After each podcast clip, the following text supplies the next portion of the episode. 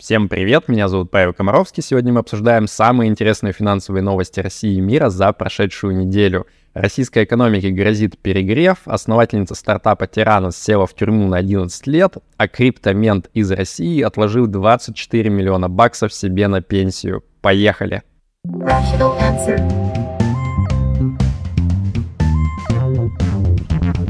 Rational answer. ЦБ РФ считает, что российская экономика перегревается, и речь здесь не про глобальное потепление, не про аномально жаркое начало лета. Нет, аналитики ЦБ полагают, что спрос на товары и услуги внутри России растет, ну, что само по себе отлично, но при этом удовлетворять этот растущий спрос особо нечем, что уже не так хорошо. А, ну, увеличивать собственное производство России непросто, потому что безработица, она уже на уровне а, минимума за последние 30 лет, всего лишь 3,3%. А, кстати, а куда подевались все работоспособные люди из России, непонятно. При этом с наращиванием импорта тоже есть определенные проблемы. Ну, смотри, соответственно, всевозможные санкции и ограничения. И в случае усиления этих тенденций можно предполагать, что инфляция будет разгоняться, ну, прям по классическому закону экономики, Спрос растет, предложения нет, значит, цены будут расти. А Эльвира Сахибзадовна, она всякое такое не очень любит, поэтому в этом случае готова, если что, поднимать процентную ставку, чтобы ограничивать э, рост экономики и, соответственно, рост спроса. Такие дела. Компания ВКонтакте когда-то она выпускала еврооблигации за рубежом на 400 миллионов долларов а потом случился февраль 2022 года, и все вот эти еврооблигации российских эмитентов, они превратились в тыкву, ну, точнее, подзаморозились немного. И под это дело президент РФ чуть позже издал указ о том, что вот подобным эмитентам российским им нужно а, либо расплачиваться с инвесторами российскими уже внутри российской инфраструктуры рублями, минуя все вот эти загребущие евроклиры и клирстримы, ну, либо вообще выпускать полностью замещающие внутрироссийские облигации и, опять же, платить внутри периметра России. И вот на прошлой неделе прошло заседание. УК первая, ну, которая на самом деле является УК Сбербанк в Паранже, она предъявила ВКонтакту иск почти на миллиард рублей за то, что они якобы не выполняют свои обязательства перед российскими инвесторами, как раз-таки, которые появились из-за всех этих указов. И самое смешное это то, что э, ВК российская, по сути, ответила на это. Они сказали, «Э, парни, так облигации вообще-то выпустила некая компания VK Company Limited из британских Виргинских островов мы тут вообще ни при чем. Вы езжайте и там с ними судитесь как-нибудь, воу. А, в общем, можно констатировать, что еще пару лет назад а, было модно быть такой вот международной группой компаний, а сейчас, наоборот, похоже, в фаворе обратная стратегия. Нужно говорить, что, ребята, мы такая вот сугубо российская фирма, никакого отношения к международным всем другим компаниям не имеем. Вот так вот. Rational answer. На Западе российскую нефть сейчас всячески третируют разнообразными потолками цен, а вот на Востоке прекрасно покупают, поэтому объемы поставок углеводорода жижи, так сказать, в Индию, они э, неуклонно растут. Но платят за нее индийцы не грязными зелеными бумажками, а вот красивыми разноцветными рупиями. А, кстати, если вы не знали, то вот э, индийцы, они просто не стали париться со всякими там творческими фантазиями, а просто запилили Ганди старину на все вообще свои банкноты одновременно. А как бы то ни было, есть только одна проблема. Валютное законодательство Индии, оно не позволяет так просто рупии в неограниченном масштабе выводить из России. И вот Bloomberg пишет, что из-за этого у российских экспортеров нефти ежемесячно накапливается примерно по миллиарду баксов внутри Индии, и сделать с этими деньгами особо нечего. И вот э, индийцы услужливо предлагают, вы типа пока вкладываете эти деньги э, в наш э, надежный очень государственный долг, чтобы они там зарабатывали что-то, а ребята, которые рулят российскими нефтяными компаниями, они на это отвечают очень вежливо. Какие облигации вы вообще? На черта они нам нужны? Вы нам бабки, блин, отдайте. А, в общем, как говорится, дедоларизация международной торговли, она, безусловно, бодро шагает по всей планете, но есть нюанс определенный. Анатолий Аксаков, глава комитета Госдумы по финрынку, по секрету сообщил в интервью «Известиям», что в России все-таки планируют делать собственные криптобиржи, но не единую национальную криптобиржищу, а получается несколько разных, которые будут между собой как бы конкурировать. И торговать на них будут не обычные люди, а всякие экспортеры и импортеры, у которых есть определенные проблемы с международными расчетами через вот там доллары, евро и так далее. Ну, видимо, как вот а, примерно нефтяники из предыдущей новости. Я, правда, до сих пор не очень понимаю, каким образом крипта поможет э, российским компаниям как-то вот избегать санкций и международного контроля. Э, ну, потому что если речь идет, например, про использование биткоина или эфира, то там вроде как наоборот должно быть даже проще на публичных этих блокчейнах отслеживать вообще кто, кому и в каком объеме что платил. А если пользоваться будут какой-то вот карманной криптовалютой ЦБ российского, то тогда вообще непонятно, а зачем там э, блокчейн нужен, ну, потому что это все будет централизовано чуть менее, чем полностью под колпаком УЦБ. В общем, зачем нужен блокчейн, я не понимаю. Может быть, вы мне в комментах хотя бы расскажете. А, и вот хочется верить, что именно с таким лицом, как на экране сейчас, Анатолий Аксаков, он сейчас выбирает, а на базе чего делать э, первые криптобиржи в России. А, может быть, там Dogecoin использовать или Pepecoin. Непонятно, что сейчас более модным является для расчетов. А пока Аксаков только строит планы, некоторые представители российских госорганов готовы всем сердцем принять шифропанковские идеалы. Э, пишут, что один из топ-следаков Москвы, э, ну, с приставкой X, он в 2022 году получил взятку биткоинами в размере аж 24 миллионов баксов э, от хакеров из Infraud Organization за то, чтобы вот как-то замять наложение ареста на их активы. И особо трогательно то, что фотография листка бумаги с записанным, а, записанной на ней сид-фразой, она была сохранена в папочке под названием «Пенсия» на макбуке нашего криптона. А, ну, то есть, похоже, даже вот э, представители российских силовиков, они как-то догадываются, что рассчитывать на российское государство в части обеспечения достойной старости особо сильно не стоит. И вот если ты хочешь выйти на FIRE, Financial Independence Retire Early, то нужно брать дело в свои руки. Ну, правда, я думаю, что сейчас он несколько уже вот разочарован тем, что выбрал биткоин для этой цели. Надо было по старинке в коробках из-под ксероксов копить на FIRE. Если вы еще не подписаны на мой YouTube канал, то рекомендую прямо сейчас нажать на кнопку подписаться. Но при этом, если вы подписаны только на YouTube канал, то вы, получается, пропускаете больше половины всяких разных интересных материалов, э, статьи, заметки новые, ответы на вопросы читателей. Все это выходит только у меня на телеграм-канале, а на YouTube вы это просто не увидите. Поэтому рекомендую подписаться и на телеграм-канал по ссылке в описании. Там почти 90 тысяч читателей. Надеюсь, и тебя среди них тоже увидеть. Начиная с февраля 2022 года, идея получения какого-нибудь гражданства в дополнение к российскому стала достаточно актуальной для многих россиян. И вот э, при наличии доказуемых еврейских корней репатриация в Израиль выглядела достаточно неплохим вариантом. А, правда, статистика показывает, что примерно 40% э, новоприбывших евреев из России, они покидали Израиль сразу же после получения паспорта. И вот это безобразие, так сказать, многим не нравилось в Израиле. И израильский парламент, он принял новый закон в первом чтении о том, чтобы вот загранпаспорта, так называемые дарконы, э, выдавать новоприбывшим евреям только после года проживания в стране постоянного, а не сразу, как было раньше. Э, в общем, как в том меме от кинопоиска, Антон, дарконы были, да все вышли, получается. Все, дефолт по госдолгу США окончательно отменили. На прошлой неделе Сенат утвердил сделку между демократами и республиканцами по поводу того, чтобы вот не просто поднять потолок госдолга, а вообще отменить его действие до 2025 года. Казалось бы, в этой ситуации занимай не хочу, трать на все что угодно, но в этой же сделке есть условие, что нельзя поднимать расходы бюджета США в следующем 2024 году, а, кроме расходов на оборонку. Эти можно увеличить будет на 3%.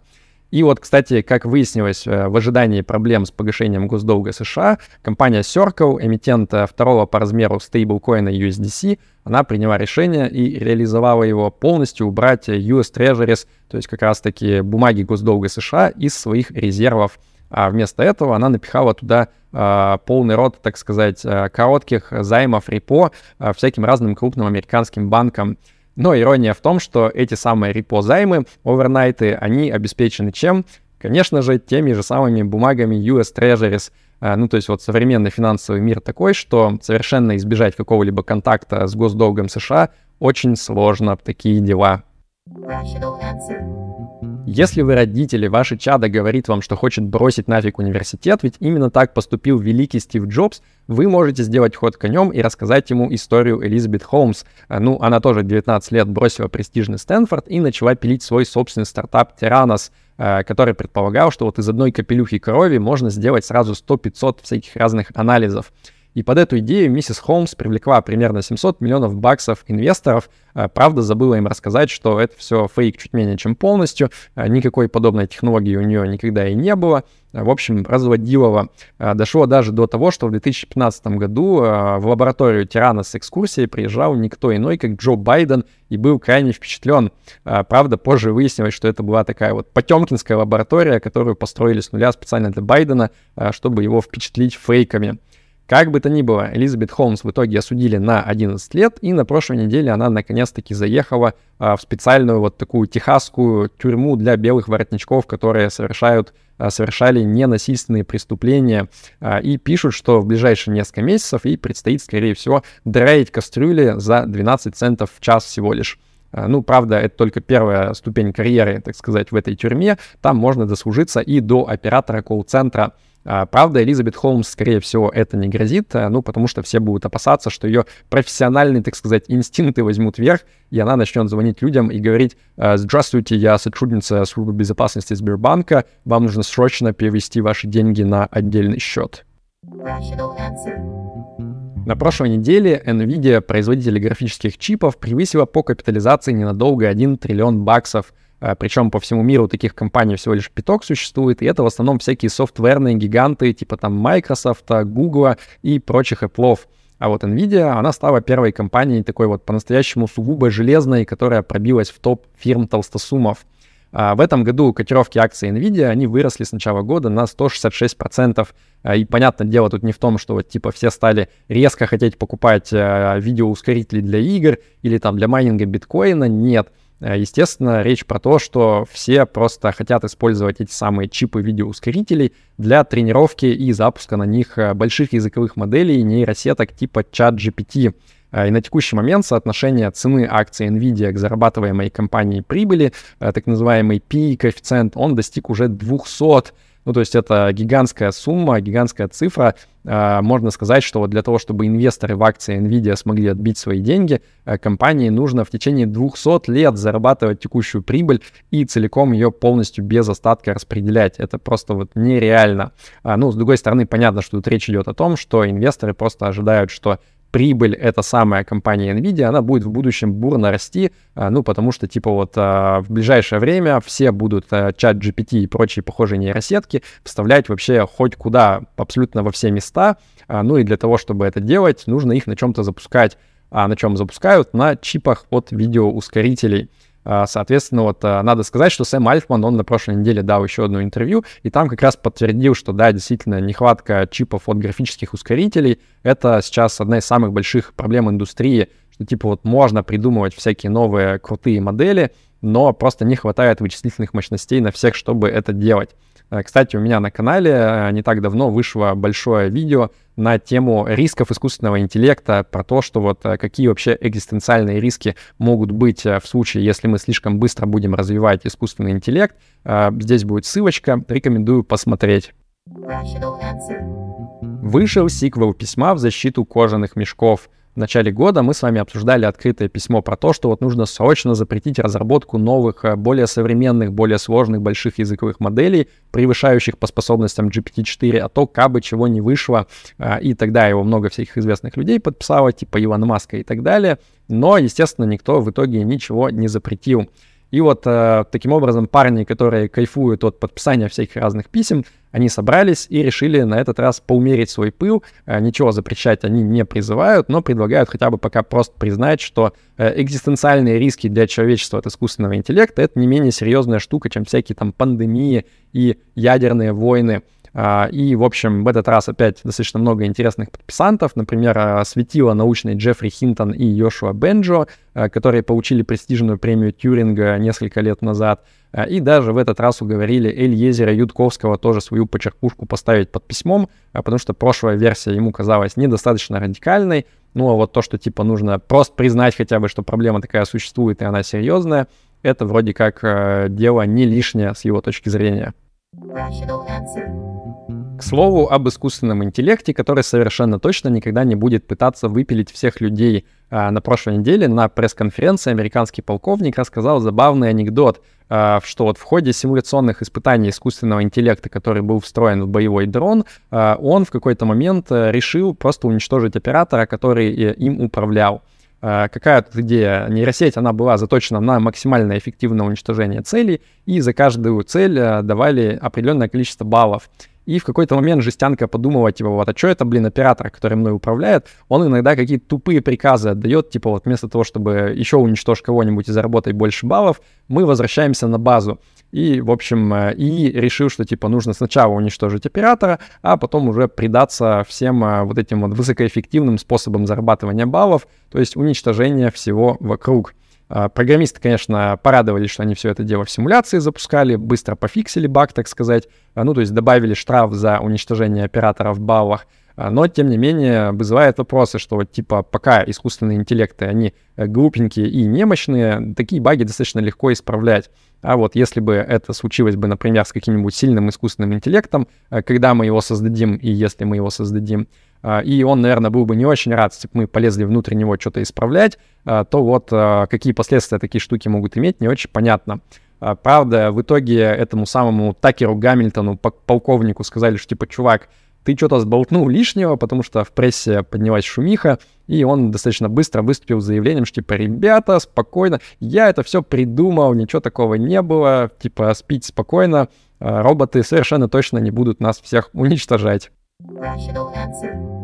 В США юрист попытался заюзать чат GPT для подготовки стратегии в суде для своего клиента. Ну и, понятно, нейросетка ему там напридумывала кучу всяких разных ссылок на несуществующие судебные прецеденты, все красиво оформила, а судья, когда попытался найти, что это вообще за дела такие были, он ничего не смог. Ну и сейчас, соответственно, юридическому рукожопу, я имею в виду мясного рукожопа, а не жестяного, а ему грозят серьезные последствия, идут разбирательства и так далее. Но самое смешное, что когда у него спросили, типа, а ты что вообще, ты не проверял, что ли, что это за дела? Он сказал, я проверял, конечно. Ему говорят, как? Он говорит, а я у чат GPT спросил, это типа реальные прецеденты? Она говорит, да. В общем, очень смешно, что люди до сих пор некоторые, которые не понимают, как работают нейросетки, они думают, что можно у нейросети задать уточняющий вопрос, и она типа тебе честно ответит, признается, значит, сочинила она или нет. Э, кстати, тут еще опубликовали попытку независимо проверить утверждение OpenAI о том, что вот э, GPT-4, она типа якобы может написать экзамен на адвоката лучше, чем 90% остальных людей, которые пытаются его пройти. И вот почему-то у этих исследователей выходит, что нейросетка на самом деле от силы 40-70% людей может обогнать. А у меня возникает вопрос, э, как так, Сэм Альтман? Э, ты что, шпаргалки, что ли, подсовывал любимой модельке, а? А перед тем, как я перейду к традиционной хорошей новости недели, хочу поблагодарить всех, кто поддерживает донатами нашу передачу на Патреоне в валюте и в рублях на Бусте. Ребята, вы красавцы, их список вы видите на экране. А, также еще раз напоминаю, что если вам понравился выпуск новостей, то ставьте ему лайк и подписывайтесь на мой YouTube-канал. Итак, хорошая новость недели. А, компания Adobe решила бесплатно продлить лицензии российским пользователям, которые испытывают проблемы с оплатой из-за санкций. А, ну, это актуально, естественно, только для тех, кто платит за лицензию. Если у вас Photoshop скачан с трекера, то для вас все остается по-прежнему. И это хорошо. Да пребудет с вами разум.